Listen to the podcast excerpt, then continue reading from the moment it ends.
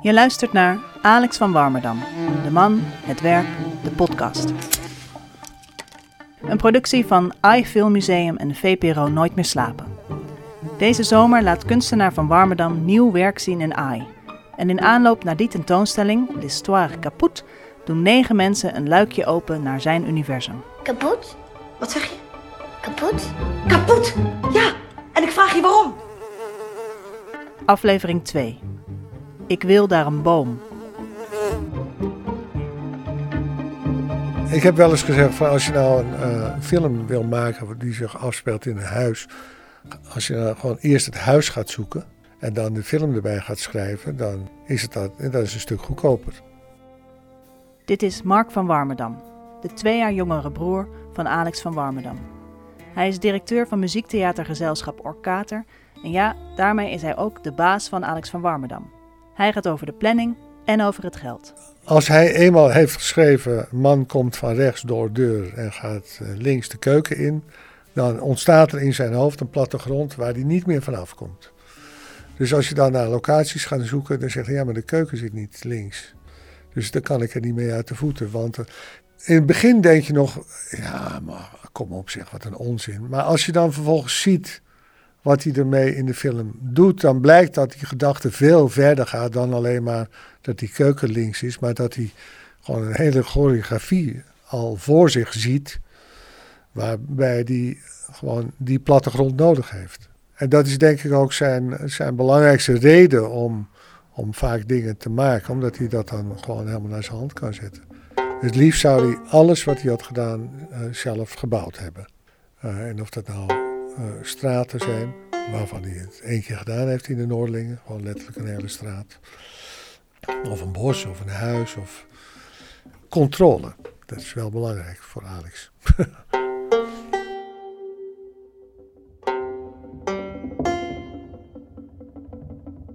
De Noorderlingen. De Noorderlingen is mijn lievelingsfilm. Alles eraan is goed. De doodlopende straat, de boswachter, de slager, de zoon die geobsedeerd is door Congo, de biddende mensen voor het raam van de moeder, Jezus die zich er weer eens mee bemoeit, de kinderwens van de vrouw van de boswachter, de missie tentoonstelling, alles. Schrijfster Maartje Wortel noemt zichzelf geen fan van, maar verwant met Alex van Warmerdam. Ze herkent haar eigen leven in zijn thema's, zijn beelden, zijn Hollandsheid. Het dorpse.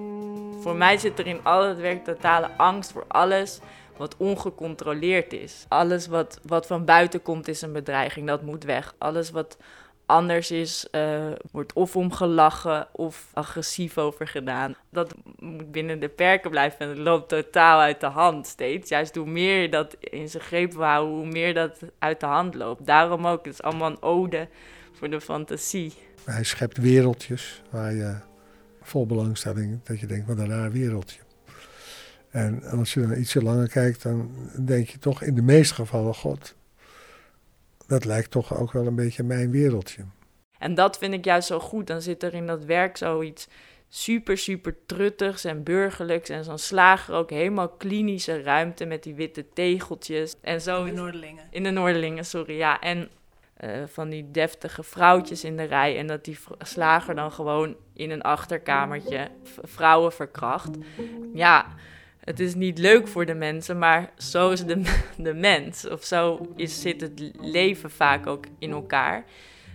Ik denk alleen maar als ik een Hollywood-film zie, bijvoorbeeld. Ja, jongens, dit is absurd. Ik bedoel, kom op, vliegende, vliegende mensen die over gebouwen kruipen en dan allemaal de mooiste vrouwen redden. Nee. zo werkt het niet. Maar een dooi in het bos, ja, dat gebeurt.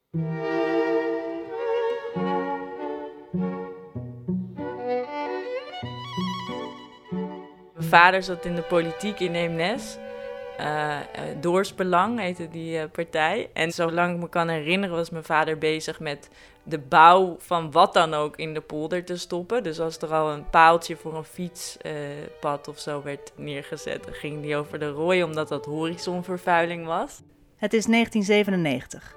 Maartje Wortel is een jaar of 14, woont met haar ouders in Eemnes en Alex van Warmerdam staat op het punt om haar leven binnen te vallen. En wij waren op vakantie geweest En we kwamen terug en toen stond er ineens een boerderij in de polder. En ik heb hem echt nog nooit zo gezien. Hij ging echt... Ja, hij heeft bijna het hele gezin uitgemoord. Hij was, hij was echt uh, in alle staten. Jullie werden bijna een film van Alex van Parmerdam. Ja, zoiets. Ja, het werd echt heel... Uh, ik kan het bijna niet eens navertellen. Maar hij, ik kon geen contact meer met hem maken. Want er stond dus ineens een boerderij. Zonder dat hij hier iets over gehoord had. Ik weet ook nog dat we die avond naar een verjaardag gingen van een vriend van hem. En iedereen wist al dat het een decor was voor een film, maar niemand heeft dat gezegd, omdat ze dachten, we laten deze man even dit compleet... Die, die, die ging tegen iedereen op die verjaardag hoe dat nou kan en hij ging dus verhaal halen bij de gemeente. En toen bleek het dus om een decor te gaan voor Kleine Teun. En daardoor is Alex van Warmerdam sowieso niet meer uit ons gezin weg te denken, omdat dit zo hoe klein deze gebeurtenis ook is, een grote gebeurtenis was voor ons gezin. Omdat het helemaal uit zijn voegen.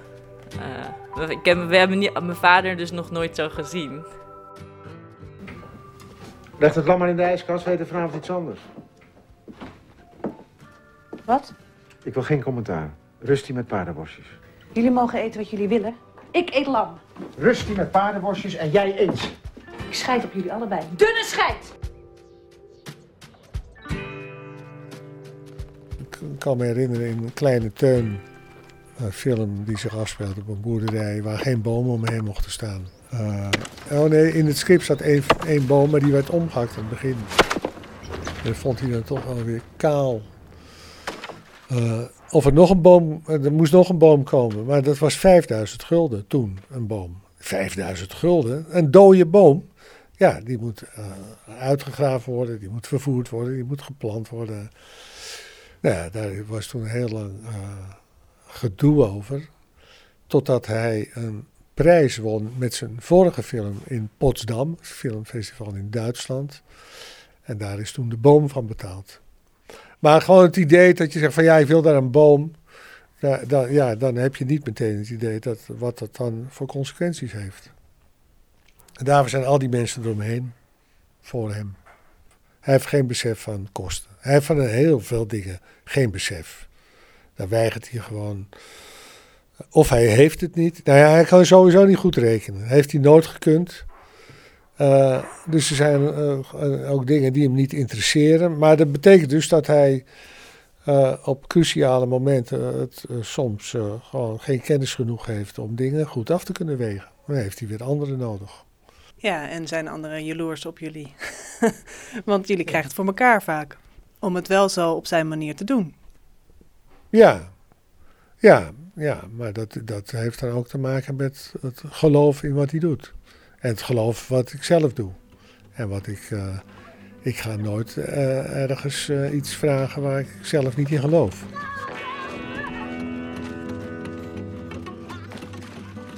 Wat ik nu heel vaak juist echt totaal oninteressant vind aan de meeste films of ook boeken of zo, dat je ziet, ja, dit is van tevoren bedacht en dit is, daar is de spanningsboog en dit is, weet je, het is een invuloefening en dan zie ik niet de hand van de maker of dan zie ik niet wat, de, wat de, er authentiek aan is of zo. En bij, bij Alex altijd. Ik denk altijd, oh, wat, wat gaat er nu gebeuren? En dat bijna alsof hij ook denkt, wat gaat er nu gebeuren? En dat je met hem daarin meegaat. En dat alles ook mag en kan gebeuren. Dat er geen regels zijn. Dat iedereen ook maar doodgaat en weet ik veel wat, vermoord wordt en achter elkaar aan zit. Dat vind ik echt sterk.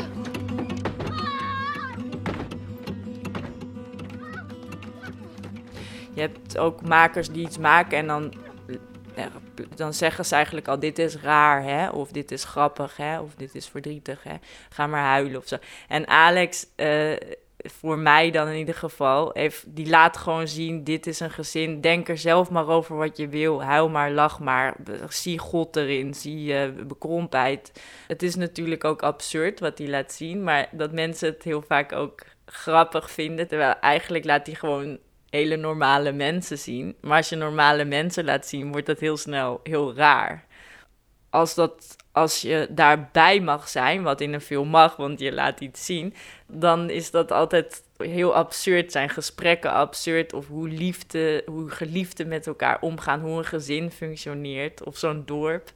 Uh, en dat, vond, dat vind ik zo fijn aan, aan, aan Alex ook dat die kleine dingen als het openen en sluiten van een deur of het wegrijden met een auto of dat hoe die omgaat met bestek of hoe een laken wappert in de wind.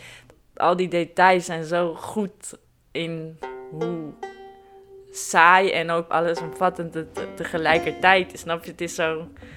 Ik vind dat super fijn.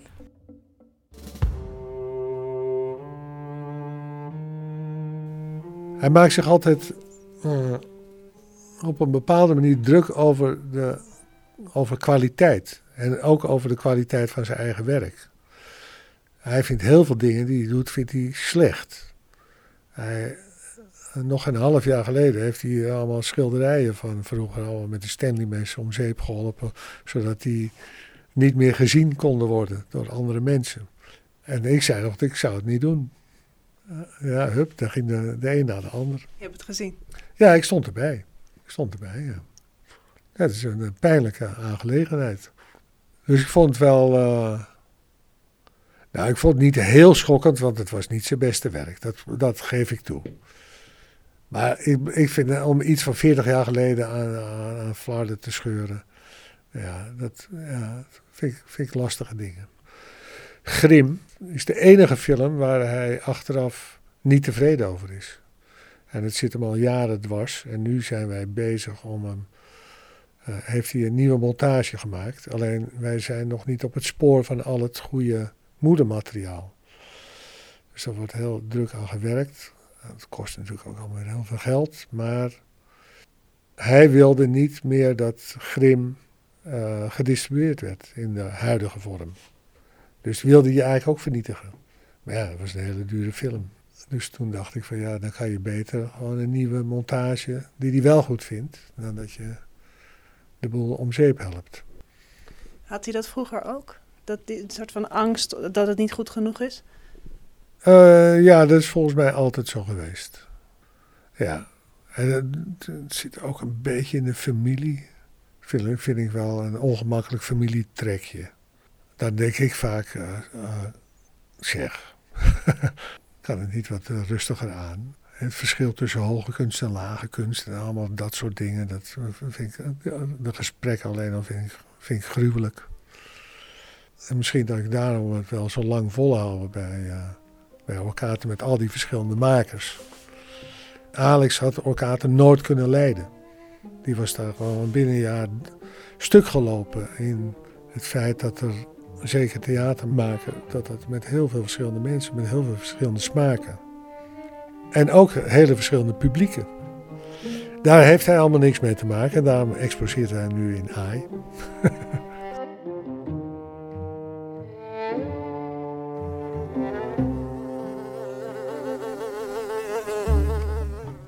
Dit was Alex van Warmerdam, de man, het werk, de podcast. Productie van iFilm Museum en VPRO Nooit meer slapen.